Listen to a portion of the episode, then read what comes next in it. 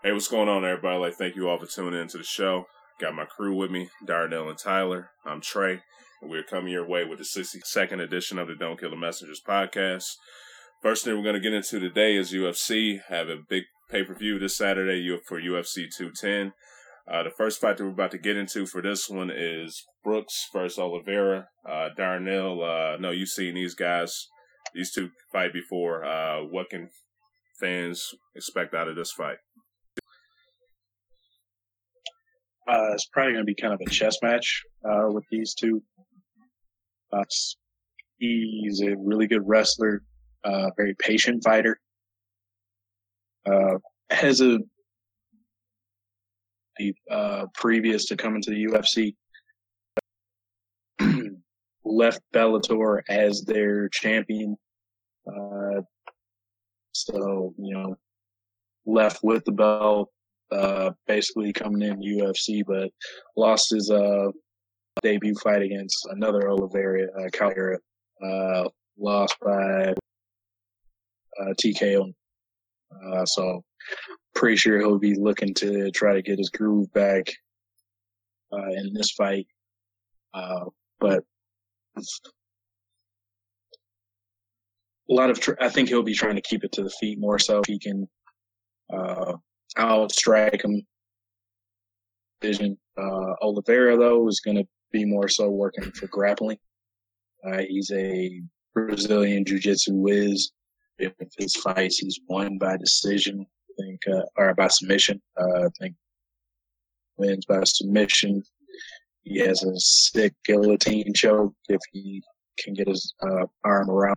So uh, I think this that's what we're looking for there. Uh, who who can get to their their strength. Uh, Brooks keep us standing and work through the whole fight. Maybe get some dominant position late uh, if he can get a nice takedown, but probably a little scary to try to get somebody as well versed in BJJ like Oliveira and on his back. So probably will be best for him to keep it standing. Yeah. Uh, now you have this going um, all the rounds. Hmm. It'll be either probably a decision or a late round finish, but I'll lean Oliveira. Okay. Fight. All right. Okay. Have to check that out, man. I'm not really too familiar with these guys, so just have to see. Um, up next, we're about to get into is uh, Chris Weidman versus Gegard Mousasi. Is this a must-win match for Chris Weidman? Yes. Uh, the luster is kind of gone off of him, you know, being that dominant champion that he he seemed to be. You know, uh, he'll always be remembered as the guy that beat Anderson Silva twice, uh, and of course beat him the second time with that gruesome leg injury. Uh, and he went on to have a, like a, another couple good wins, uh, but you know, once he ran up against Luke Rockhold, got knocked out, and then lost his last fight by knockout against Yoel Romero.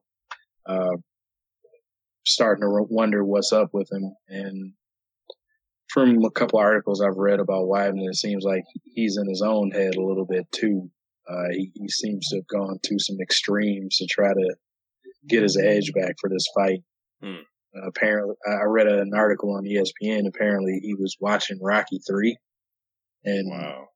uh, there's a scene where Rocky's talking to his trainer and just telling Rocky how he's gotten like too quote civilized. He's gotten too big for his britches. Didn't have a fighter's edge anymore. Was yeah. reaping the the benefits of being a champion, all the the money and whatever comes for it. Weidman almost moved into his parents' basement for this training camp, just to kind of go back to his roots. And I guess apparently, apparently he ended up moving into the guest bedroom in his house where I guess there's nothing there. So it, he would have the feeling of not having much, like no TV in there. He just reads and goes to see his kids when he wants to. But like, I guess he just tried to take himself away from the amenities he's gained through becoming a UFC champion. Yeah. So I mean, it's pretty weird. Uh, we'll see how well it works out for him because I think he's going to be fighting a very game Mousasi, who, uh, like we were speaking earlier, he's on the last fight of his deal and uh, he he isn't happy with how much he's making. Yeah. What better way to start a bidding war for yourself than to have a dominant win over a former UFC champion and you know start bidding war between the UFC and Bellator. Yeah. Yeah, you're just talking about Rocky, man. Yeah, hopefully Chris Weidman can have that Rocky chin because you know it's been looking kind of weak lately. But um, just how do you how do you think this one will go? Uh, you know, I'm leaning towards uh Mousasi in this one, man. I just think yeah, with him being on his uh last fight for his contract, man, and just how Weidman Weidman's been looking, uh, his chin's been looking lately. Uh, you know, I'm just favorite uh favoring in Gegard in this one uh with a KO. I I actually am too. Uh, as big of a fan as I am of Chris Weidman, I'll be cheering for him. But I mean, if you look at the trajectory of both of these fighters, Weidman coming off of two KO losses and uh, Mousasi's on a four fight win streak with the last three of them being by KO. He, he, he knocked out Thiago Santos, Vitor Belfort, and Uriah Hall. Uh, and none of those fights went beyond halfway through the second round. So he's been going in there and taking care of business. So Yeah. we'll see what we get. Yeah. But, but yeah, I'm, I'm, I'm leaning uh, Gegard too. Uh, I just feel like he's he's been more on point lately. I, Yeah. I feel like Weidman has, if he's at the top of his game, he's a more talented fighter. But I- don't know what's been up with him lately. But he's he's not been himself. And like it was clear when he stepped into the cage against uh, Luke Rockhold that this wasn't the guy that we had been seeing fight for the year or two prior. Yeah. Now, uh, you were just talking about it before the uh, before we started, um, but you know, Mousasi he was uh, complaining about his pay um, and whatnot. You know, he's a great fighter. He was talking about some of the names that he's beaten, like Mark Hunt, and you know, Mark Hunt he gets paid more than him. Uh, you know, despite his record, him having a better record than him and everything like that. Uh, you know, how did you feel about you know reading what he said? Do you think he's a very um, overlooked guy in the uh, MMA business and whatnot, or what? He, he's a little bit underrated, yes. Uh, I think it's just he, he's he doesn't speak much, of course, uh, and he's he's not American. Yeah. So I don't I don't know how much of a language gap that is or whatever, but you know, people have always been pretty high on him because you know he came in, he was like a uh, seemed like was promoted at least as kind of a protege for uh, Fedor Emelianenko back in the Strikeforce days. So you know, people are looking at him to be the, the future of MMA, but he's never been able to take that step up and win a title. Yeah. I think that's one of the things that holds him back. Uh, he he does have some exciting fights. Like he puts people down. He finishes fights. Uh, of his 47 fights, he has 34 finishes. So Yeah. I mean, that's, that's a high finishing rate that he has. So, uh, so yeah, I mean, he, he probably is underpaid for the work that he puts in, but you know, part of this game is also who, who is the most bankable. And Yeah, he's not, he's not one of those types. He's not somebody that you throw his name up in lights. He's going to get you 500 pay-per-view buy, buys just off the strength of his name. Yeah. Now I was going to ask you too. Uh, you know, with uh, he's been doing pretty good in the UFC. Um, you know, if he wins this fight and decides to sign back with the UFC, um, how close do you think he's? Uh, how close do you think he is from a uh, possible title shot? Think he still has a little bit to go, or what? I think he wins this one. He's in the conversation. Okay. Yeah, I was thinking the same. thing, like I said, it's four fight win streak. Uh, I mean, no super huge name that he's like he, he beat Vitor, not but I mean Vitor's not Vitor anymore. Yeah. Uh, if we're, if we're being honest. Yeah. So I mean that's that's the best win, but out of it, but it is a four fight win streak. It is a name that everybody knows. Yeah. Uh, and I mean, uh, I think he would be in line maybe like after uh, Romero or or give him a fight with Romero and and they whoever wins that can go fight the winner of Bisping and GSP or something. Yeah. All right, and last but not least, for the main event of the fight, uh, we have DC Daniel Cormier versus Anthony Johnson, uh, Rumble. How do you see this fight going, man? Uh, I guess it depends on how much Rumble learned from the last fight. Yeah. Because uh, I mean, he, he came out looking fair, like a man. monster. That first fight, he was close. Like he, he hit him on that chin, man. He it was he had an opportunity. He, he landed a good shot. Yeah. He he definitely rocked DC, but I'm not really sure. Like after watching the fight again, I'm not sure how close he actually was to finish. Yeah. DC was hurt, but he wasn't like on like on his last leg. Yeah, he, he was able to he was able to get himself right and protect himself and you know right the ship. Yeah. Uh, I think I think Anthony Johnson needs to learn from that. Yes, you rocked him. You had him hurt, but it, it wasn't one of those ones where you needed to pounce and throw everything you had right there. Yeah. That was one of those where, okay, I got him a little woozy. Let me keep it standing, see if his reflexes should be slower. Let me see if I can land a couple more and get him to that point where I can get on him. Yeah. Because for as exciting as it was when he hurt DC in that fight, after that round, it was downhill yeah, because exactly. he had nothing left in the gas tank. Yeah. And that's just, that's where he has to, this is, DC is a different type of fighter. He's the best fighter in that division not named Jon Jones. Yeah. Uh, if if Jon Jones is what we remember when he gets back into the cage, yeah. that that's the only person that has been able to beat this guy. That's the only person that's had Daniel Cormier's number. Nobody else on this planet that is a mixed martial artist has been able to deal with DC. Yeah. So I, I do think I think AJ has the tools to do it, but it's all about how well he conserves his gas tank. Yeah, you know, I feel the same way with uh, Rumble. You know, like he, uh, you know, he definitely has a punching power. Uh, you know, to knock him out. Like I said, he landed a good shot on him uh, the first uh, fight in the first round. But you know, like I said, after that first round, you know, you could tell that he was uh, getting winded. So, um, you know, he was able to pull those first round knockouts on pretty much everybody that he's uh, faced. Uh, but you know, like I said, DC is just a different beast, man. He was able to take those punches and then, you know, once the second round came, he was able to, you know, wear him down with that uh, wrestling and, you know, just grappling and whatnot to get him even more tired and then win overall. Uh, so, yeah, this is just to be interesting to see, man. But yeah, how how kind of been feeling about this fight as well, man. Just like kind of looking at the age thing, like Daniel Cormier, you know, he's coming in this fight 38. I just, I don't know, I got this kind of just feeling as well, man, that you know, it's getting close in a way that, you know, Father Time is going to be catching up to him soon. You know, you don't really see a lot of people, you know, at that age, you know, is doing well as he, uh, has, has that, doing that well, uh, like Cormier has, um, in the UFC, you know, particularly around the same age that he has, uh, been.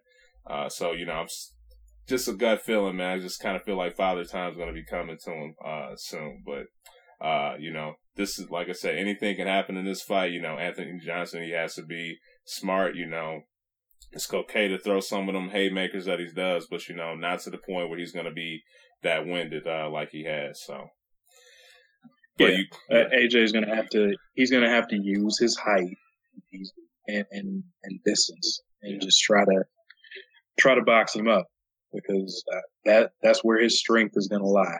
If, yeah. if he can stay on the outside get the jab working, uh, every now and then get some clinch work to get out.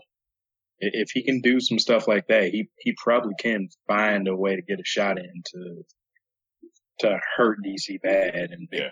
maybe end it. But if he, if he comes out throwing bombs like he did in the last fight and, and doesn't hit pay dirt, yeah, it's going to be more the same. DC is just going to take him down and smother him again until he's so exhausted that he makes a mistake and gets tapped out. Yeah. I was just about to ask you about the, uh, you know, like the wrestling and stuff in this fight. Like, you think uh, Anthony Johnson uh, will be able to defend uh, DC's takedowns, and you know, vice versa? If if he can take condition, yes, he, okay. he can defend DC's takedown. Yeah, he's Anthony Johnson is the most athletic 205 pounder. Yeah, in that division, he, he's a better athlete than Jon Jones. He's a better athlete than Cormier. Yeah, uh, he's a better athlete than uh, Gustafsson. Uh, but if he's tired and he's slow, he will get picked up. He will get slammed. He will get laid on, and he'll get cut up and have another 10-8 round happen in the second round like last time. Yeah. Just, you know, I can't beat that fact hard enough, but it, it, it comes down to how good of a fighter he still may lose if it if he can get it to go to distance. Yeah.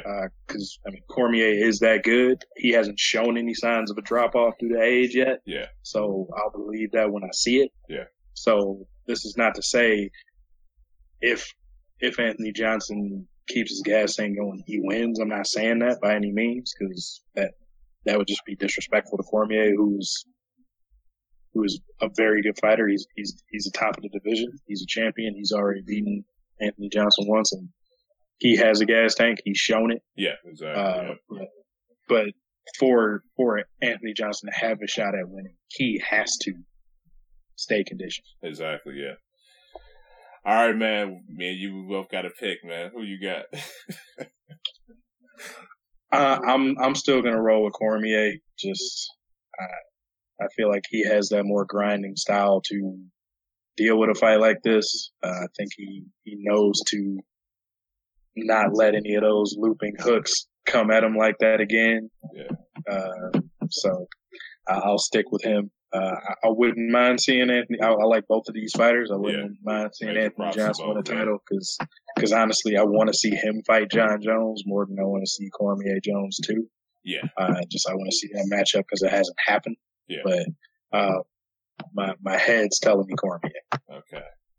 Yeah, man. My uh, my heart's telling me Cormier, man, but I'm gonna go with my head. Uh, I'm thinking Anthony Johnson, man. I just think somehow, yeah, he's gonna land one of those punches on there and just rock him, and uh, you know, get the KO on uh, DC. So I think this is gonna be another one of his world famous first round finishes. So think he's gonna be able to pull that off, man. So he won't have to worry about conditioning that much if he can land that first round KO. So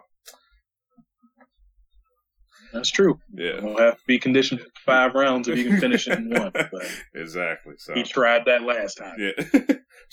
true. All right, man. Uh, anything left you got to uh, add for the UFC? Nah, just hopefully these fights are as good as advertised. Yeah. Yeah, I think you would really enjoy, uh, yeah, this Rumble versus uh, DC fight. Uh, you know, so it'll be a good little chess match, man. But if you can check it out. Yeah, as as much as you know, w- watching the two guys really fight, you know, stick to their styles, uh, you know, take it the distance. I I'm also pumped about a you know first round knockout too. So yeah, so.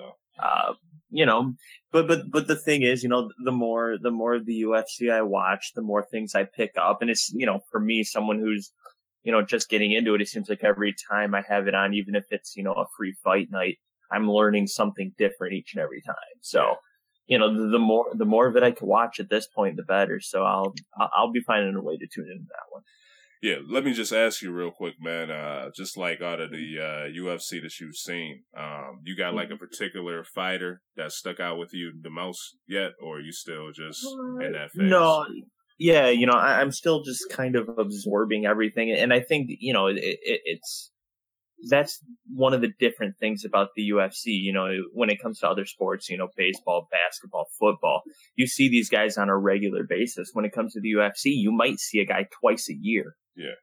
Um, you know, so it, it's it's the idea that I I haven't seen a whole lot of anybody yet, really. And you know, you know, I could go back on you know YouTube and watch watch some things here and there, but you know, the thing is, you know, I'm I'm gonna watch who's coming up. You know, I like to see what they're doing now, what not what they were doing, you know, three years ago, because they could be, you know, a completely different fighter, or their career has totally shifted in a complete different direction. So yeah. I, I'm trying to stay, you know, with current what's happening now. Um, you know, I'll go back and you know look at some results, you know, some previous, you know, uh, division champions and things like that, and kind of see you know, who's had control of the division, who seems to be moving up, down. You know, like one thing that, you know, caught my eye during, uh, what was the last one? 209? Yeah.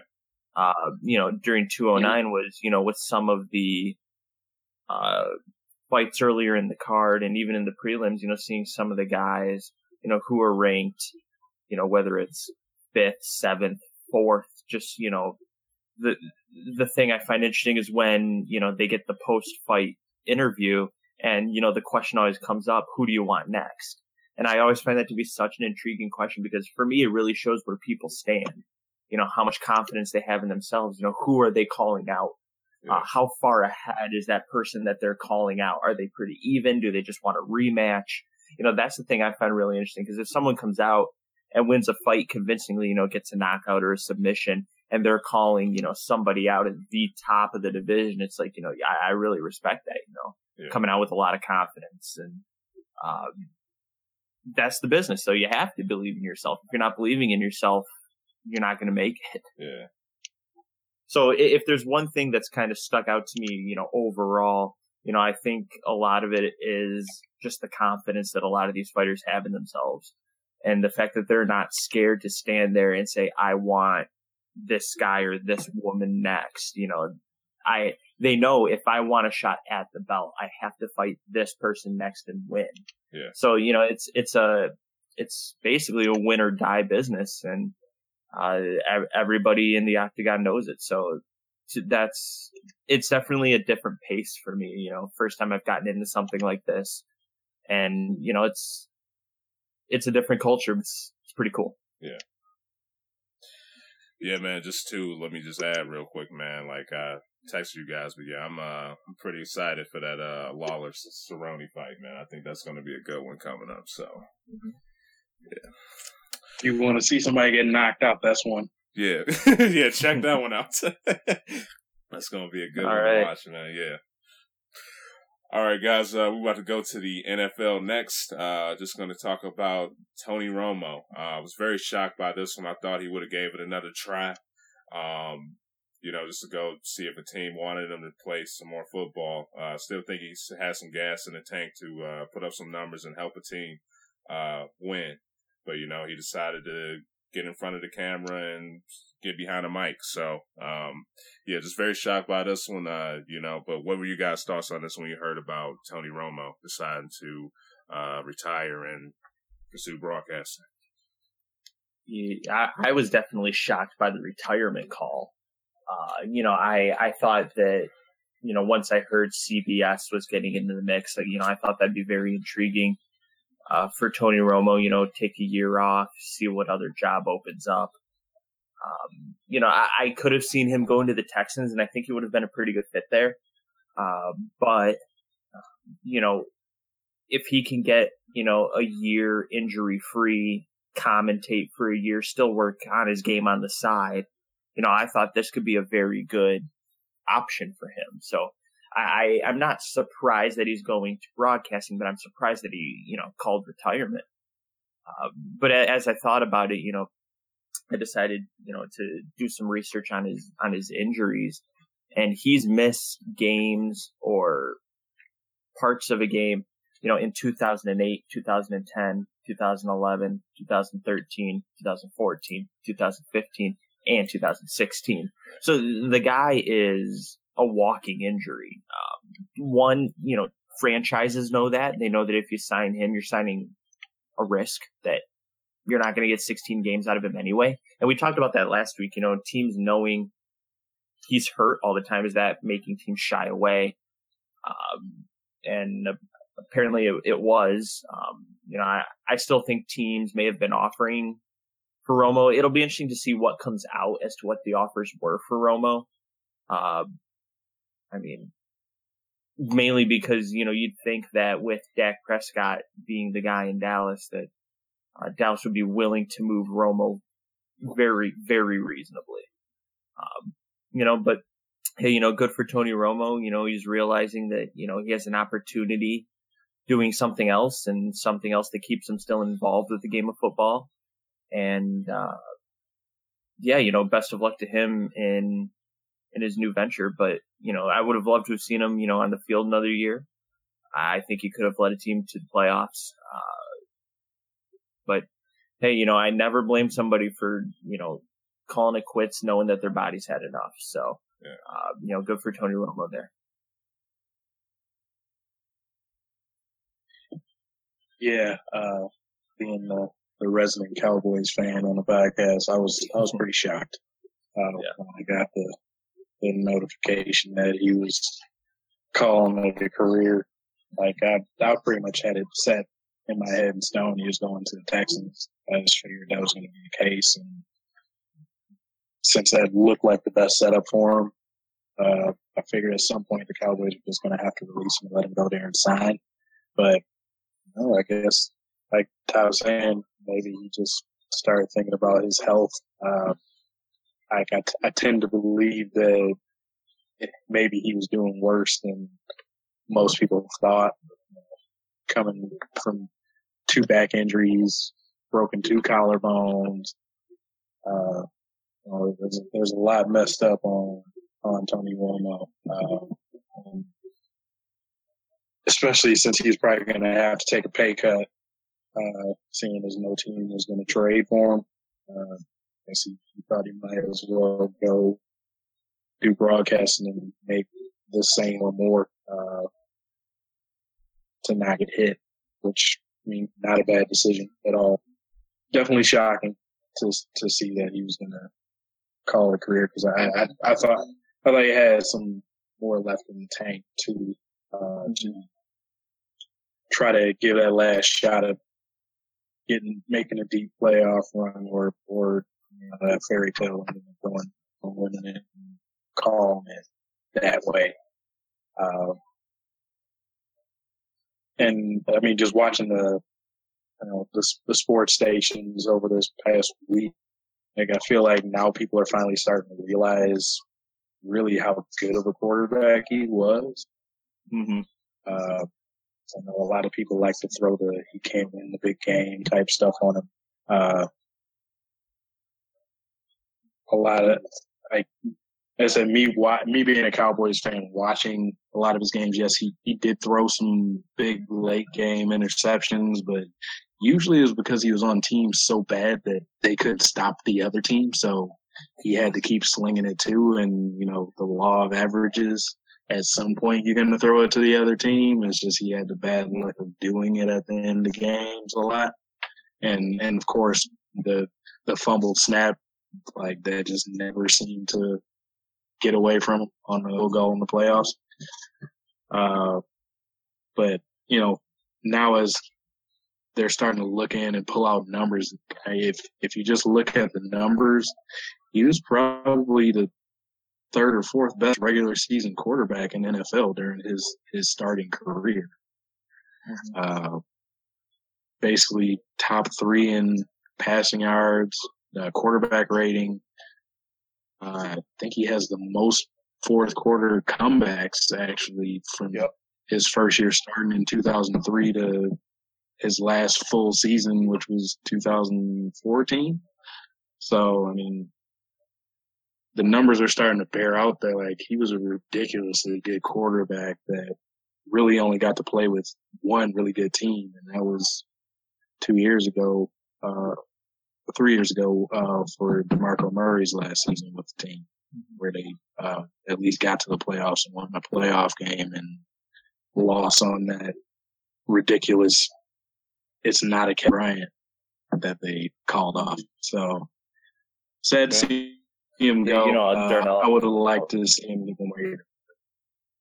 Go yeah, yeah, you know, I'll definitely agree with you. You know, the stigma of you know, always kind of screwing it up, kind of fell over him, and he was never really able to shake it because he never made it to the Super Bowl. And you know, I always thought that was very unfair for Tony Romo. Um, you know, he was a really good regular season quarterback. Uh, you know, he led his team to the playoffs. You know, at least a few times, uh, more than a lot of other quarterbacks. I'll tell you that.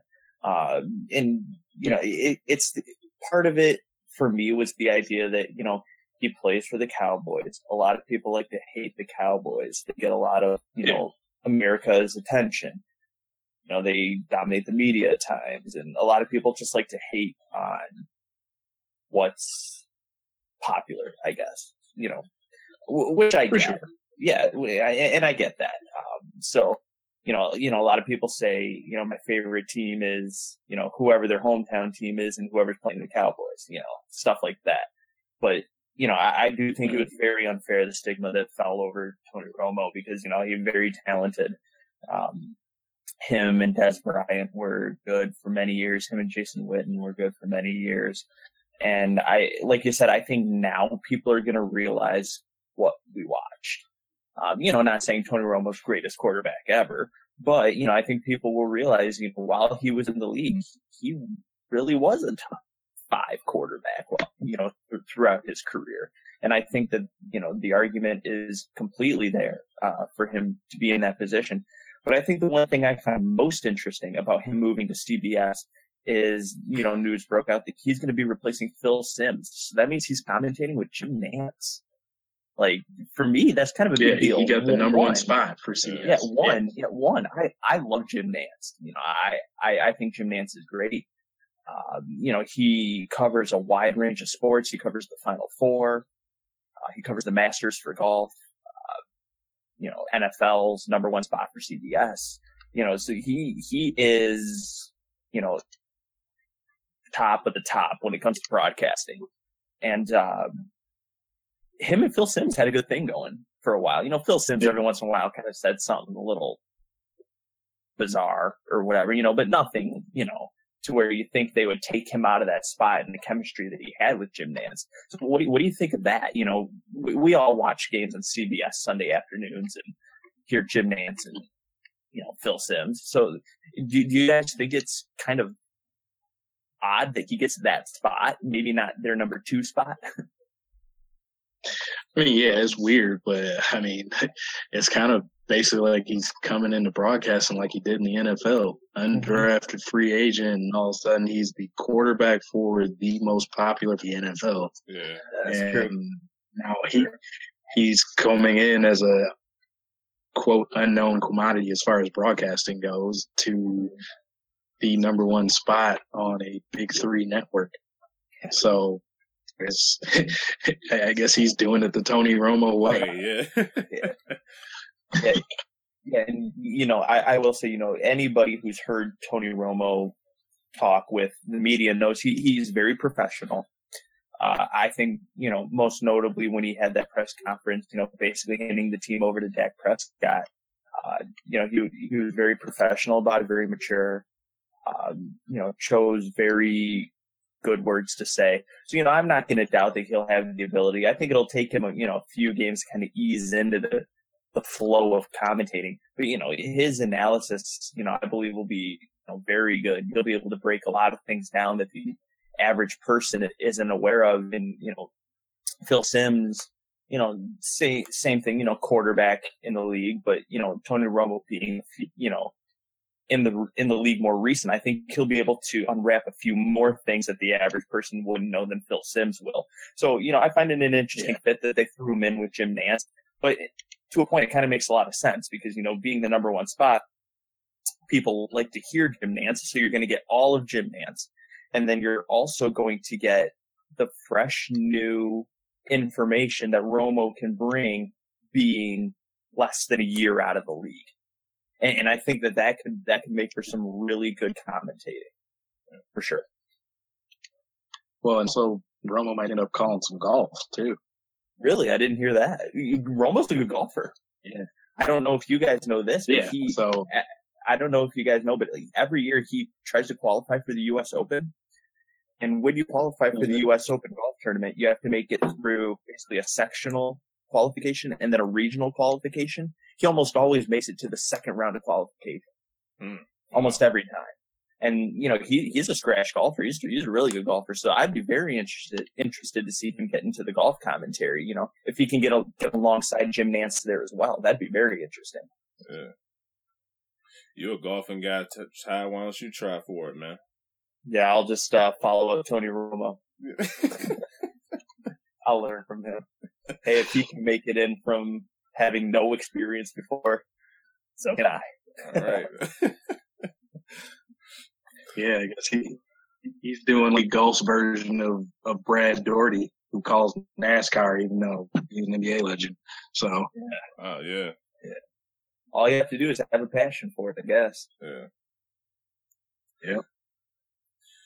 Now, how does this affect teams pursuing a uh, QB and free agency? And did uh, you know we were talking about Romo and Cap last week? Uh, did Kaepernick stock go up with this retirement news?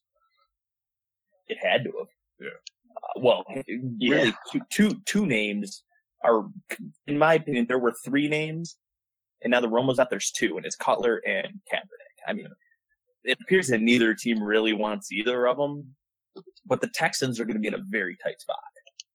Uh, and I think that you will see the Texans sign one of the two. Uh, which of the two, I have no idea. But with wide receivers like, you know, DeAndre Hopkins, Will Fuller, uh, I believe it's still Braxton Miller, uh, you need more than Tom Savage throwing to them. You need someone with NFL experience throwing to them.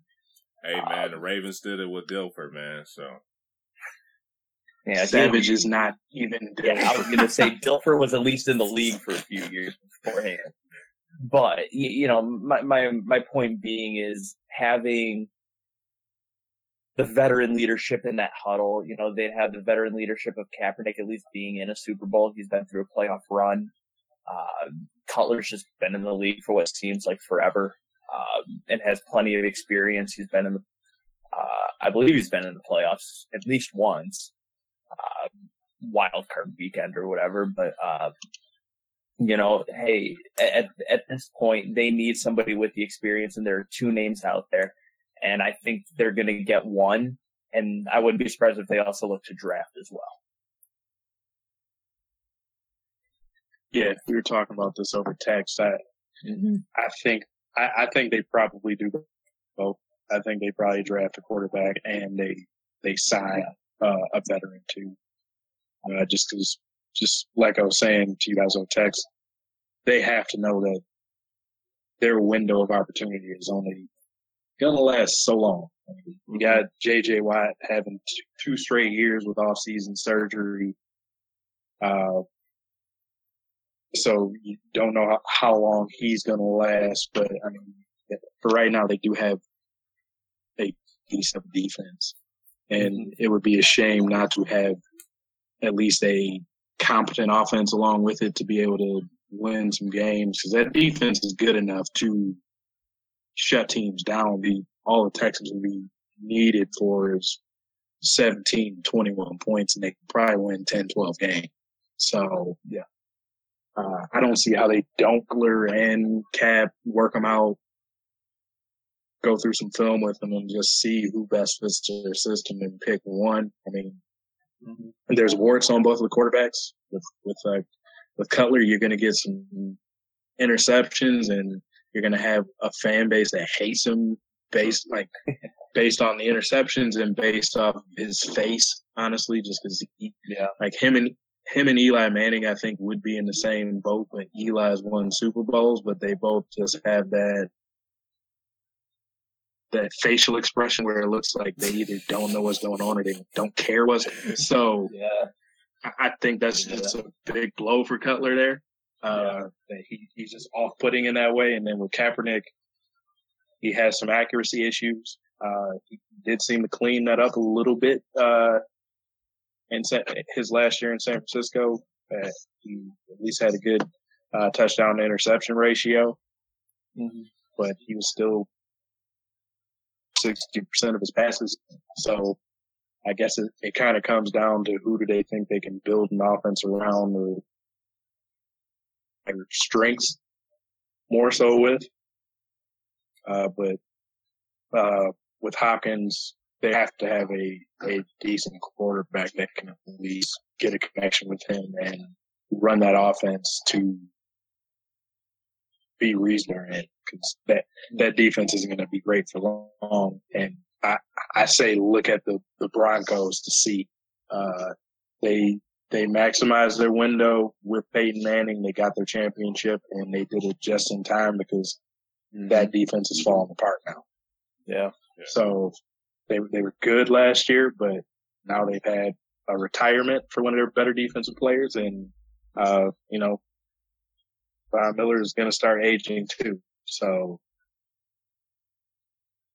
years, especially in the NFL, where you, unless you're the Patriots, uh, where you have can continuously get to the playoffs and go deep. Yeah. Do it, do it now. Uh, it may you may have to deal with some controversy if you get Kaepernick, or you deal with some fan backlash. Possibly do what you need to do if you want to win that Super Bowl. Yeah. Now let me ask you guys this: uh, like, if you had to pick between the two, uh, who would you think would get uh, a deal first, uh, Kaepernick or Cutler?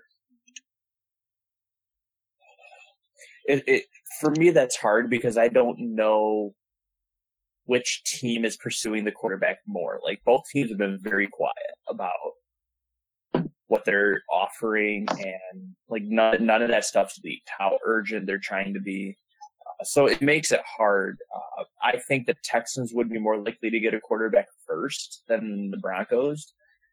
Uh, I guess that's just me. Um, and because I believe it's the Texans looking to get it first, I would I would go with Cutler. And the only reason I would say Cutler to the Texans is because uh, during his time in Chicago, he basically just force fed the ball to Brandon Marshall, and then he just force fed the ball to Alshon Jeffery.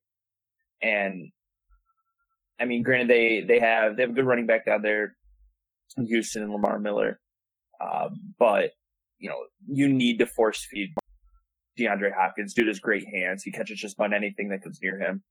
Uh, Will Fuller's the deep threat. Cutler has a huge arm.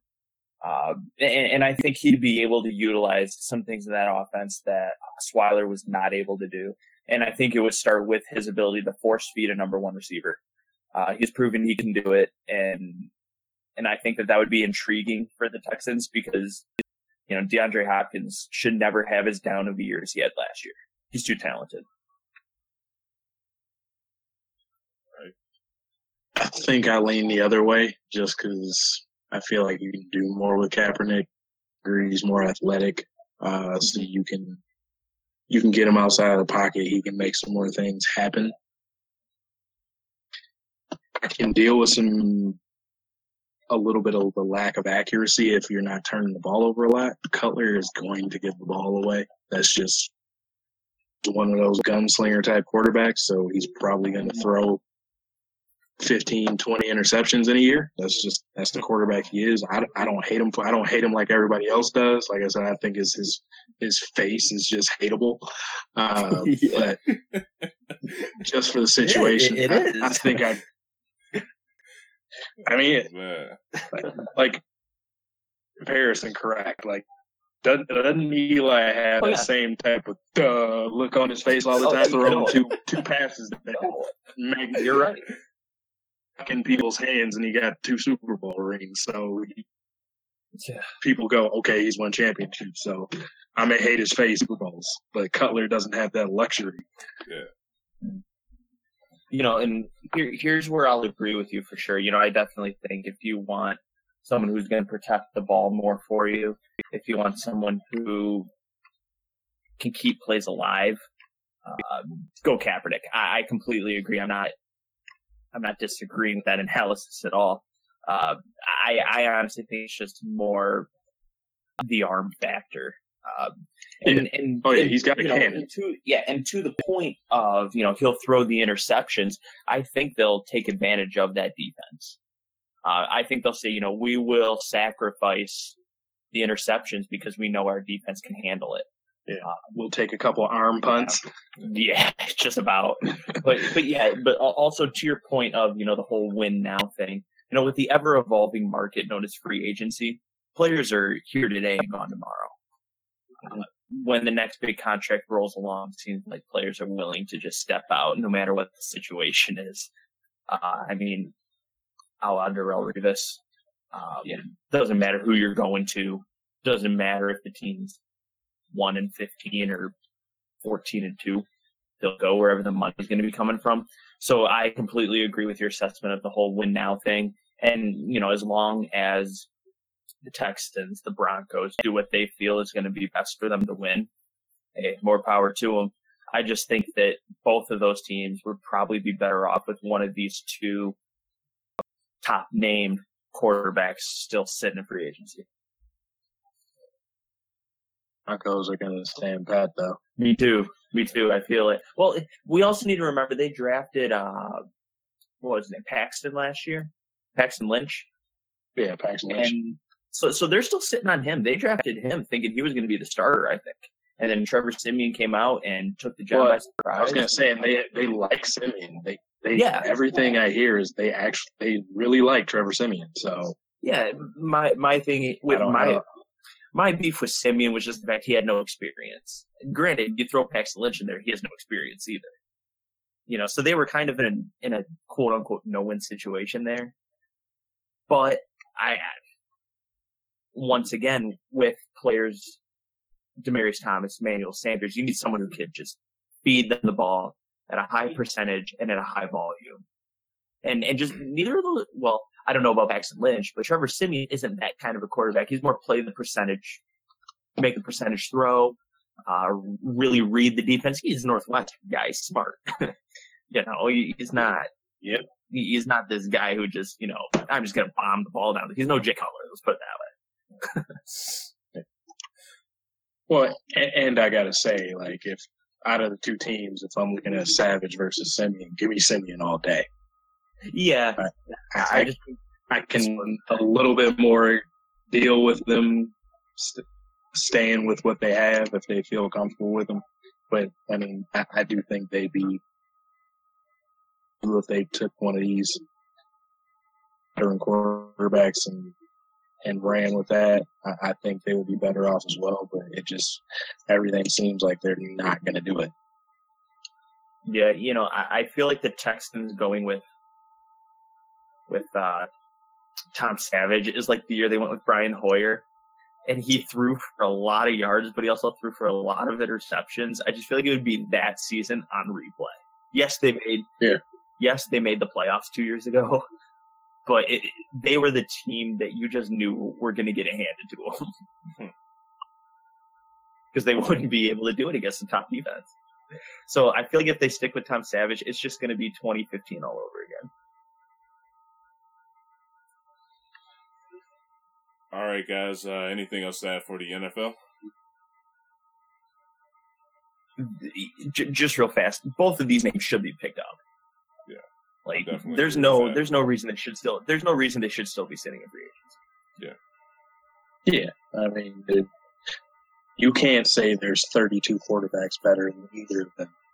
Yeah. So, yeah. All right, we're about to get to some NCAA basketball. First, about to talk about the ladies for a little bit. Uh, just to get into the UConn Huskies. Uh, you know, they were on a 111 win streak and they finally lost uh, to Mississippi State. Uh, how did you? How do you? What do you guys think about that uh, defeat? Were you guys shocked by that? Did either of you watch the game at all? Of course. Okay, Trey. I, I tuned in once. I saw it was a close game. Yeah, yeah, no, yeah. me too. I I caught it at halftime. That's when I caught the game was halftime. Um, so I think we could all say we're shocked. Um, for for me, the this group of young women down the stretch, in my opinion, panicked. Um, they forced a lot of shots. They, especially their, the last shot they attempted, uh, 26 seconds left, no shot clock, and they drive the limit about 15 seconds left and throw up, in essence, a prayer trying to draw a foul and hit the bottom of the rim, and we all know what happened after that. Mississippi State comes down, it's supposed to beat on the next possession. But that was the first time I watched the UConn women and honestly thought that I don't know that they're executing a game plan. I think they're just trying to force. We have more players. Yeah, yeah. It was it was like it, yeah, it was like they were saying we have more athletes than you, and that's how we'll beat you because we are UConn basketball. Um, and it just didn't work at all. I mean, I, I loved the the fight and the grit that Mississippi State played with. Uh, it was it was very interesting to watch them really scrap on both ends of the floor. They were getting tough buckets inside. They were playing some some tough defense. Uh, very very physical for a women's game. Um, and and I think that that messed with UConn a little bit. I didn't think they expected someone to come out punching first. You know, it's kind of a situation when you know two fighters go out and the more aggressive fighter doesn't land the first punch, you're kind of thrown off. The rest of the fight's kind of dictated by that, and I think that's what happened here. Really, uh, Mississippi State, uh, they fought they fought super hard. I was I was real impressed with how they played. Um, but yeah, for me, this was the first time I watched the UConn women and really thought that they were not executing a game plan that Geno Auriemma was drawn up. Yeah, I feel like this is one where Mississippi State came out. It's like, okay, championship to UConn. You're not acting like there's two teams in here, so mm-hmm. yeah, the disrespect. Their face, we're play. Yeah, yeah, and it was it's one of those situations where it worked out. They were motivated, and shout out to Dawn Staley, South Carolina's coach. They uh, she she had them motivated and ready to go. They whole time they were you know fighting and got it down to a big bucket. They they slayed the giant. Yeah. Now, you guys think uh, this 111 streak will ever be broken? Possibly by UConn again, or only team that would have a chance to do it. They do have they have two hundred plus game win streaks. So. Yeah. Mm-hmm. Yeah, you know, uh, I believe the NCAA men's record's 88 by UCLA, and nowadays the men's game's just too competitive, too the the talent's too widespread for a team to get on that big of a win streak. So if a team does it, you know, I would expect it to be the UConn women. Uh, I think they they've definitely cornered the women's basketball market and have all the just about all the talent flowing to them. So if a team comes even close again, I'd expect it to be them. Yeah. Now, what are some records uh, in sports that you guys think uh, will never be touched? Again, since uh, you know 111, that's a 111 win streak. You know that's mm-hmm. quite impressive. Uh, but you know, what are some other uh, records that you guys feel uh, that's up there with that? Trey, uh, do you have any here? Do you want to start us off? Uh, or from, did you not? Yeah, I got some. Uh, one on I got uh, for uh, I did a lot of basketball for this one. Um, yeah. But for uh, I got Wilt's hundred point game. Um, I think that I think that one will take a huge effort. Yeah, uh, I got John. phenomenal. Yeah, I got uh, John Wooden uh, with his uh, ten championships. Mm-hmm. Um, for uh, NBA, I had uh, John Stockton for a couple, uh, just with his all-time steals. Uh, you know, the person who's in second place is Jason Kidd. He has like 800 more than Kidd. And uh, his um, assists, too, he has uh, 3,000 uh, more assists than person, with 38, about 3,800 uh, more than who's in uh, second place. That's Jason Kidd as well. Um, so John Stockton for that, and Kareem Abdul-Jabbar's uh, all-time points. Yeah, I, I also had uh, Kareem Abdul-Jabbar's all-time points, and you know, one reason I I, had that one on my list. Is you, you look at who's left on you know the top ten of that list and who's active.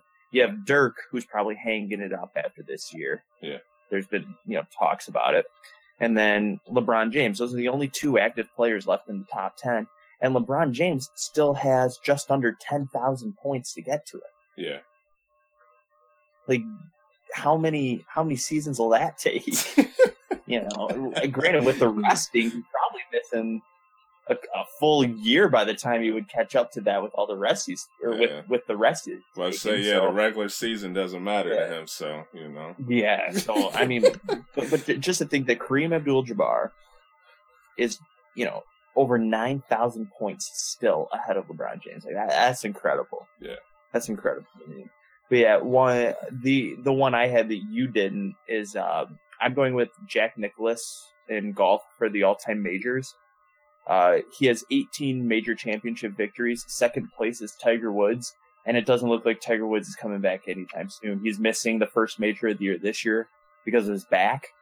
Um, and you know, a lot of people say Tiger Woods is the most dominant player to ever play golf, and he may not even catch Jack Nicklaus. So, Just real quick, how do you feel about that statement? Yeah. Do you think he, uh, uh, about the ty- asking Tiger, uh, Tyler about, about the Tiger, Tiger was the most dominant. Uh, you think yeah. he's the most dominant golfer? Uh-huh. Oh, a- absolutely. Okay. Um, you know, Tiger Woods, I think, was one of the only guys that took people out of their round before they even teed off on the first tee. Yeah. Like pairing up with Tiger Woods was death for a lot of people. Yeah. But, you know, in the same hand, you know, he went through that whole thing back in 2010 you know, all the mistresses and that he was never the same after that. And then he had a back and some back injuries and he's just not the same golfer he was. And to think that he still has to win four majors is just a tie, five to pass. Yeah. Uh, you know, that, that's, that's a tough task and golf is probably the most talented it's ever been. Yeah. So, you know, a, a lot of guys can win majors at this point. You know, we're having a lot of people being first time major champion winners. So uh, Tiger Woods will have a ton of work to do to catch that record. And if he doesn't, uh, I don't know who will because j- just for a quick reference for you guys, Jack Nicklaus is 18. nine. And Tiger Woods is the only active golfer in the top 10 for all time major wins. So, second closest to him is Phil Mickelson. He has his five. So I, I just I just That's don't crazy. see that being yeah. touched. Unless but, you know, like another thing just to add to Tiger being the most dominant golfer ever, they had to make courses harder because of him. Yes. Yeah. Yep. You're they, right. Yeah. they made a term for it. They had to tiger proof courses. Yes. So no, you, like you're absolutely right. Like I just think saying that statement alone is just like you got a beast on your hands here. Yeah. Yeah. So yeah, so that's that's one for me. You know, definitely being into golf, but you know, and, and I think, like I said, just to put that in perspective for you guys, you know, the two the two guys that are active that come on the list still are Tiger Woods in second place with seven or with 14 and then Phil Mickelson with five. Like, good luck. Good luck hitting 18. If Tiger Woods can't do it. I, I'll at least, I'll at least phrase it this way. I don't think somebody in my lifetime will reach 18. Yeah. I had another one too, real quick. Uh, I don't know if you had some more to add, Ty, but uh, got to give a shout out to my LA Lakers too for the uh, 33 game uh, win streak in the NBA. Yeah. So yeah, yeah, that's a good one. Yeah, yeah. yeah I'll, I'll let Darnell hit a. Yeah. yeah. I'll let Darnell hit a couple. Um, and if he has a couple that or if he doesn't have a couple, uh, I'm gonna throw a couple more. Well, uh, it, it's. I think it's a given everybody would accept that it's kind of artificially made, but the single season home run record. No. I, I don't think anybody's touching that. uh, Barry Bonds. Yeah. Uh, just say, seeing as he destroyed the Roger Maris's record on his own, and just seeing it just because you know they they've cracked down more on the PED usage. Mm-hmm. Yeah. As long as it's as long as that's the official number, it's not getting broken. Yeah. yeah. What, what what about the all time record? Well, probably not that either. Yeah. Yeah, that that number's up there. Yeah. But but, but I will that was the main one that hit me. Uh, cause, cause I, I like going back to one of Trey's, I, I actually do give LeBron an outside shot at passing. He, he would be the only player I'd give a shot. Yeah. Like, yeah, he would just have to, you know, just stay healthy, take care of his body, man, and, you know. Which which he's been. I Yeah. mean, how how much of a season has LeBron James ever missed? Yeah. Like he, he's he's never had a significant injury, and just he he's just one of those players with that body type where I, I think he's built to where if if he wants to, uh, I'm not sh- I'm not sure if he would want to, but I mean he he's the type of guy that's built where he could have a 20 year career, Yeah. transition to playing the four or something like that once he gets into his later years and can still probably average 15, 16, 17 points a game coming off the bench just because of how he's made. Yeah. hmm Yeah, and and kind of back to your point about you know Barry Bonds. At least with baseball, if someone catches the record, you can have a very prolonged career in baseball. Yeah. Yeah. Um, and and I think that's probably the the sport outside of golf where you get a very long career. If you break into the majors at you know age eighteen or seventeen or whatever, you know, so if someone catches it, they'll have to start hot. and They'll have to start hot fast. Yeah. So, um, but yeah, I, I, I agree with the Barry Bonds one there. Uh, for sure. You know, and, and it's kind of interesting because, you know, I was telling you guys before we started recording, you know, uh, when you're looking up some of these records, some of the lists had the Oscar Robertson triple doubles record. Yeah. And, uh, that, that's one that's most likely going to be broke. Yeah. Uh, so it was kind of funny, you know, it's like records that will never be broken. Oscar Robertson, 41 triple doubles. It's like, well, it got tied. Yep. So, uh, it'll, it'll be real interesting to, uh, see what happens with, you know, Russell Westbrook after, um, if, if he beats that record, you know, I, we, we can't say it's a given, but, uh, Kind of feels like it. Yeah. Yeah, yeah. Yeah, it does. I mean, he, uh, he, he's doing it pretty, pretty controllably. So, at will, if you will. So, yeah, uh, other than that, I mean, there weren't, there weren't too many, too many other ones I saw. Uh, you know, Trey, you hit on the 100 point game by Wilt Chamberlain. Um, you know, I saw a lot of, you know, kind of odd ones. Um, you know, uh, some undefeated, you know, boxing records, some knockout records, Yeah. uh, some things like that. Uh, just another interesting golf one for you guys. Uh, Byron Nelson, uh, back in 1945, won 11 straight tournaments. Uh, that probably won't happen again. Yeah. Uh, but that, that's, that's just ridiculous. Yeah, Uh, it's crazy. yeah. So, yeah, I mean, th- in reality, there's a lot of records out there that, you know, we may not even be aware of, uh, that are happening, you know, maybe in some less popular sports or overseas. Yeah. Uh, so, you know, if there are some big records out there, you know, maybe those ones won't be broken too. But, uh, yeah, you know, it, it's, it's really interesting to always see some records get tested. It seems like every once in a while we have someone, uh, testing Joe DiMaggio's 56 hit game. Yeah. And, or 56 game streak. And, uh, no one's ever, ever reached that one. So that one seems like it could be reachable at least. Um, you know, you always see guys get up into the 20s, sometimes the 30s, but, you know, that, that one hasn't been reached either, but I, I see that one getting reached eventually. Uh, yeah, other, other than that, I mean, I, I think we hit some really good ones. All right, guys. Now let's get to some men's basketball. Uh, start talking about that uh final four. Uh, let's start it off with uh South Carolina Gonzaga. Uh, how did you guys feel about that game?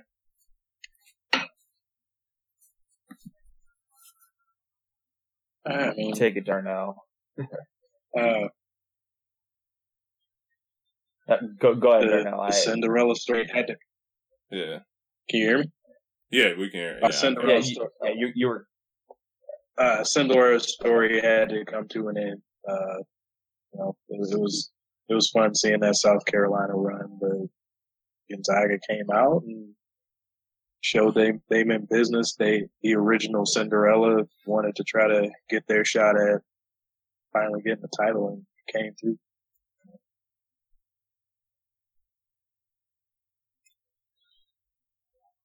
Well, you, uh, Ty, you have any thoughts on it? Yeah, um, it, it it's hard for me to sit here and say that you know it was a great game. Uh, in some ways it was, but in a lot of ways it wasn't. Um, I think one of the most notable uh, things about the national championship game, at least, and was the idea that uh, you know the refing was. Well, we'll get to that in a sec, oh, man. Oh, yeah, okay, okay, my fault. Jumping, Jumping ahead a little bit. Yeah, yeah, yeah. So, so, so, yeah, ju- my my fault. So, just the final four. What we're, well, we're we talking talk, about. Yeah, I don't know if you heard, if it broke up or what, but yeah, we're talking about uh, Gonzaga and um, South Carolina. South Carolina. Yeah. Okay, yeah, uh, yeah. You you must have cut out because I don't remember you saying that. Yeah. Sorry. Uh, yeah. So you know that game was very interesting. Two strong defensive teams. Um, you know, I liked I liked the matchup. I know Trey, you were pulling hard, pulling pretty hard for uh, South Carolina to, Yeah. to jump in as the seventh seed, but you know, uh, Karnowski had a pretty good game there. Uh, he he was a dominant player for them throughout the tournament. Uh, Nigel Williams Goss, same thing, and then all their role players just did their job. They they had to fight really hard, really hard to move on from that game. Uh, you know, I give Frank Martin a lot of credit for you know, making his team, which was a seven seed, really believe in themselves. Uh, you know, I think that shows the strength of Frank Martin as a coach. Uh, he had those guys defensive minded and the offense ran through, you know, Thornwell and, you know, unfortunately Thornwell just didn't have a typical game that he usually has. So in, in the end, the, the team, you know, saw that they missed, you know, the extra offense that he typically brings for them. But you know, at the end they of the had day, that you nice know, little streak it's- though, man. When they uh up in that second uh, half, you know, I thought they were going to get together because Gonzaga was looking rough. Yeah, But uh, you know, Yeah. they finally got it together at the right time. yeah, yeah, definitely. I mean, uh, like I said, Thornwell wasn't, you know, completely there offensively, but you know, South Carolina still gave an incredible effort. Uh, you know, despite their best player not having his best game. Yeah. Um, but you know, that could be credited to an off night. That could be credited to good Gonzaga defense. Uh, but you know, basically, uh, in my in my opinion, just just the better team won. Uh, I just think Gonzaga deserved to make it to the national championship game. All right, guys. Now, what about UNC versus Oregon Ducks? Yeah, here, you know, in this game, I think we got a lot better of a game than we thought we were going to get. You know, that's definitely how I feel.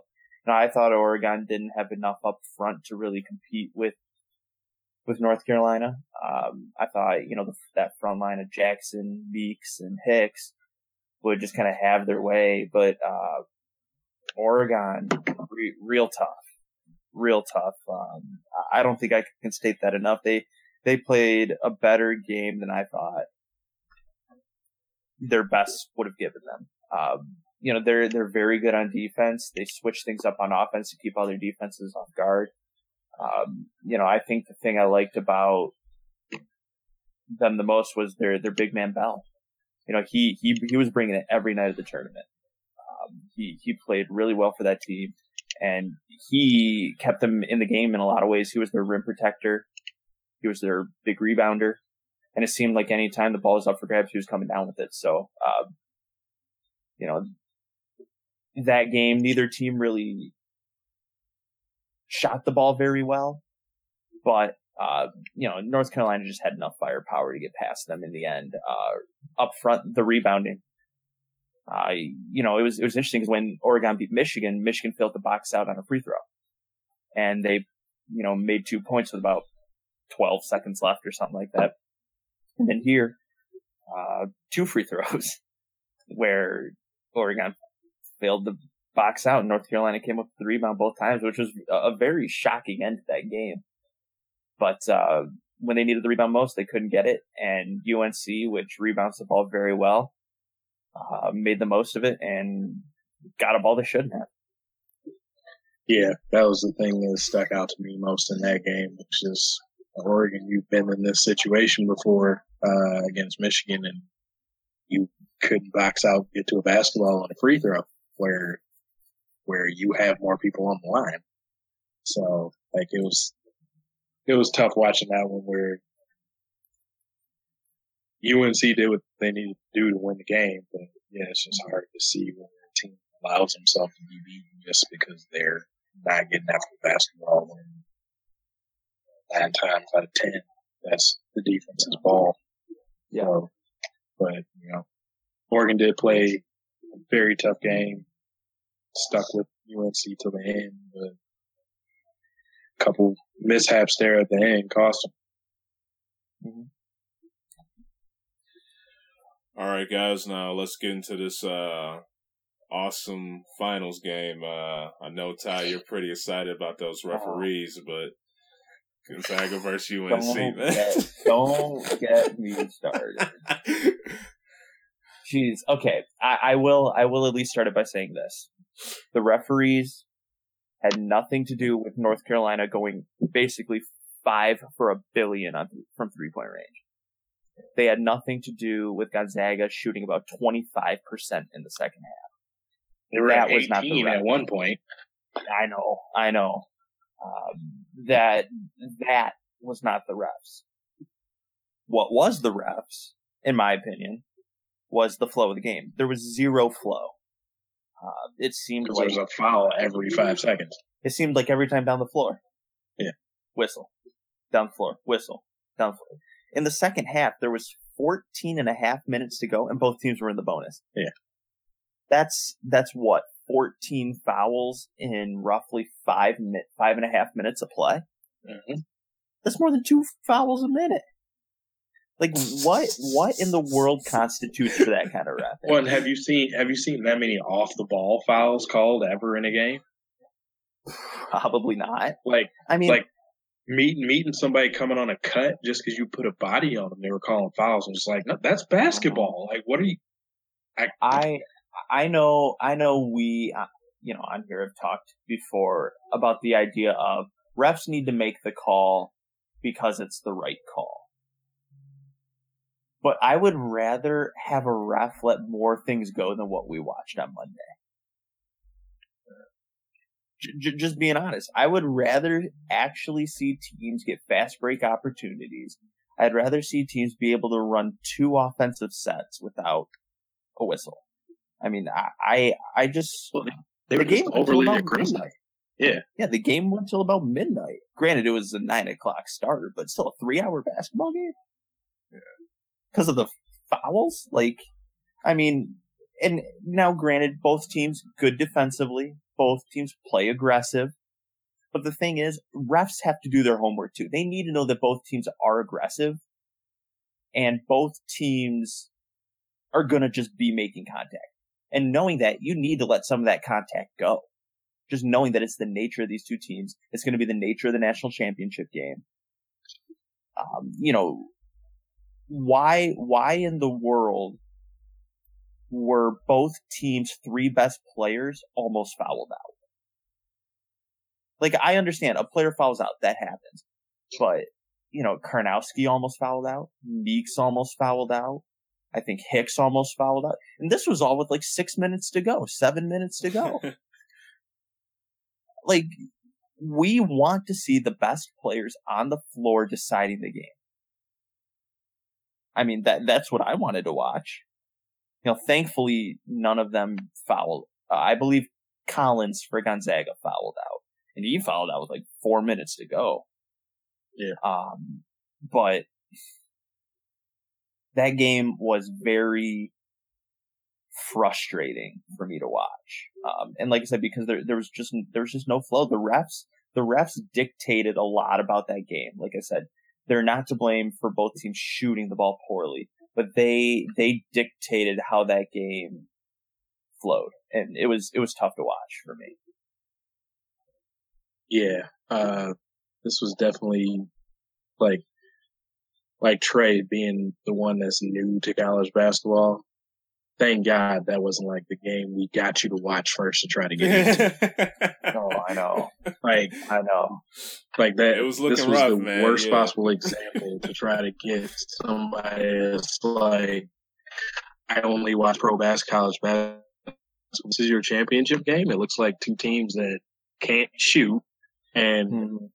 and they're not allowed to do anything.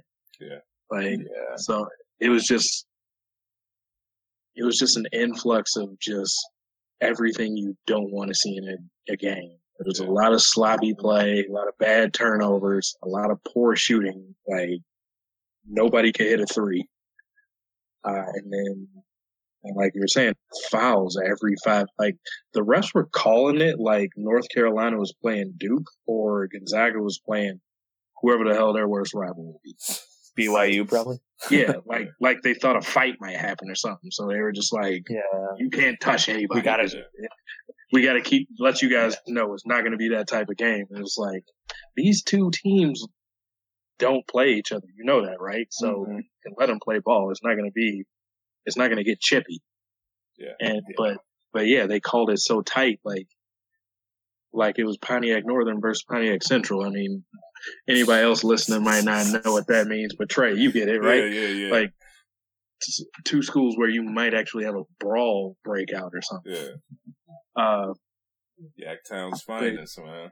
yeah. Uh, but I mean, it's just yeah. It, it it made for just a, a tough watching experience. Like I texted both of you guys. Was it even? That was the first half even over? But I was just like, this is getting unwatchable. Yeah, Yeah, I was first Like- half. That was, that was the first half. Yeah. So it's like, and and this is somebody that loves college basketball. Like I I don't want to see the game for all the marbles, like just be a, a mess. Like it, it was it was hard enough having to deal with the teams not playing the greatest. Yeah. To Well- also have the refs like putting their fingerprints all over. Yeah. Let me ask you guys this, uh, because you, I know Tyler, you said, uh, you know, you don't blame the shooting on the refs, but in a way, Mhm. what you kind of do because you know, like with them calling, uh, you know, the fouls like they were, you know, sometimes man, just with shooting the ball and stuff, you got to get your rhythm, and you know, it's gonna be hard for you to get a rhythm when you know every time you go down the court, you're on offense, they calling a foul, you know, kind of Yeah. messing up. So. Do you think Oh, you know possibly that, or do you still just stuck with you know just both teams should have just went out there and shot the ball better, you know, regardless of that? Well, I'll say both.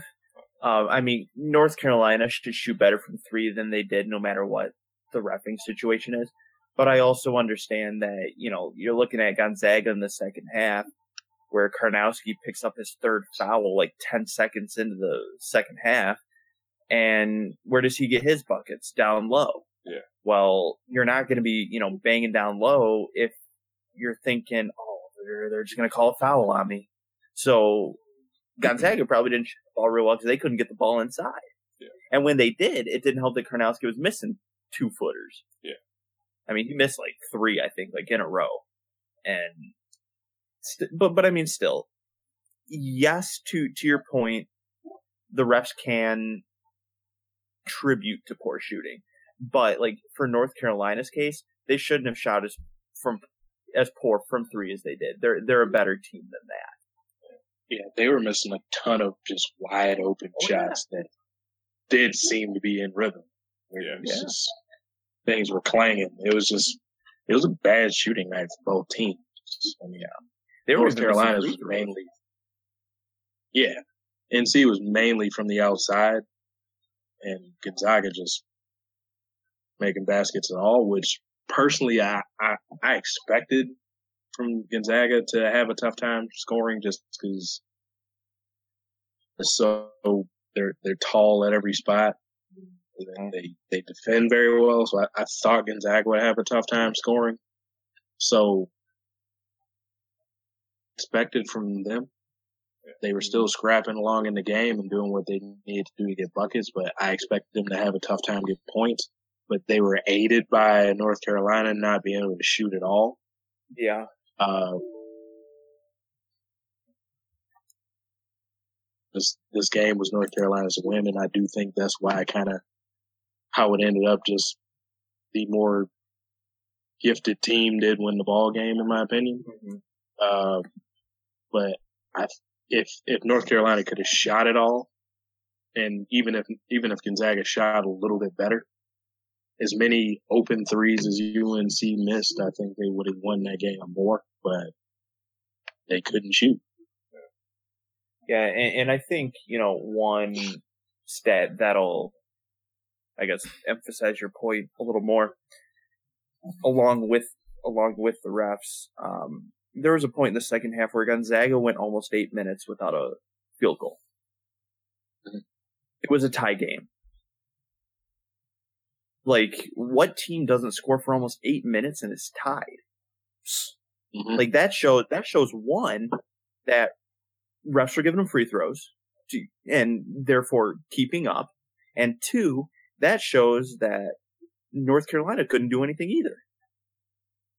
Like they they were missing that many shots that allowed Gonzaga to go eight minutes without a field goal and be tied. Like that that to me that's ridiculous. That that shouldn't happen. And I don't care what level of basketball you're playing. Yep.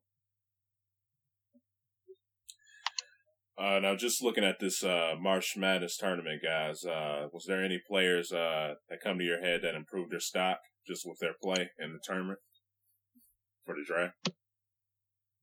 Uh, I mean, um, Malik Monk and Fox, I think, yep, both did a good job of securing themselves as high draft picks. Uh, and I would say Josh Jackson as well up until the the game against Oregon. Uh, he he he had a terrible game there. Got himself two quick fouls and got put out of the game and just could never find the rhythm. So that one was a tough one for him. But his his games in the first first weekend and and uh, the, the Purdue game, yeah, the Purdue game, he he he did a lot for himself as well. Yeah, uh, you know, I I think here I'll I'll take a player. You know, maybe no one's really talking about. But, you know, Darnell, you touched on it. DJ Wilson from Michigan. If oh, he yeah. decides to go into the draft, I think all he did was help himself. Uh, you know, he probably went from being, you know, a late to mid second round pick to an early second round or a late first round pick. I think, uh, yeah, I'm not into the first. Yeah, like I, am not Just saying by any means. Yeah, he by no means played himself into the lottery, and I'm not saying that. But you know, he, I believe he only helped himself. Um, you know, and, and I think we saw that with each game that went on in the tournament. You know, he, no, nobody when Oregon played Michigan had a great game on either side. So, you know, that game's kind of a wash, but against, you know, against Oklahoma, Oklahoma State, rather, um, you know, he, he played really well for Michigan. But, you know, I couldn't agree more with your, uh, Malik Monk and De'Aaron Fox. They, they were phenomenal in the tournament. They couldn't go a little further to to see what they could have done on an even bigger stage, but uh, yeah, they. How about that shot Malik Monk hit to tie the game against North Carolina? Oh, that was yeah. phenomenal. That was phenomenal. That was a heck of a shot, and mm-hmm. you know the, him and Monk and Fox are they're just pure scorers, and what are the best point guards in the NBA doing right now? They're scoring the ball. Yeah. You know, so uh, you know, those those are two guys that I I believe will be lottery picks, and you know, the rest will be history. All right, guys. Now, anything else to add? Um, overall, any final statements? Well, what were your thoughts on the final game?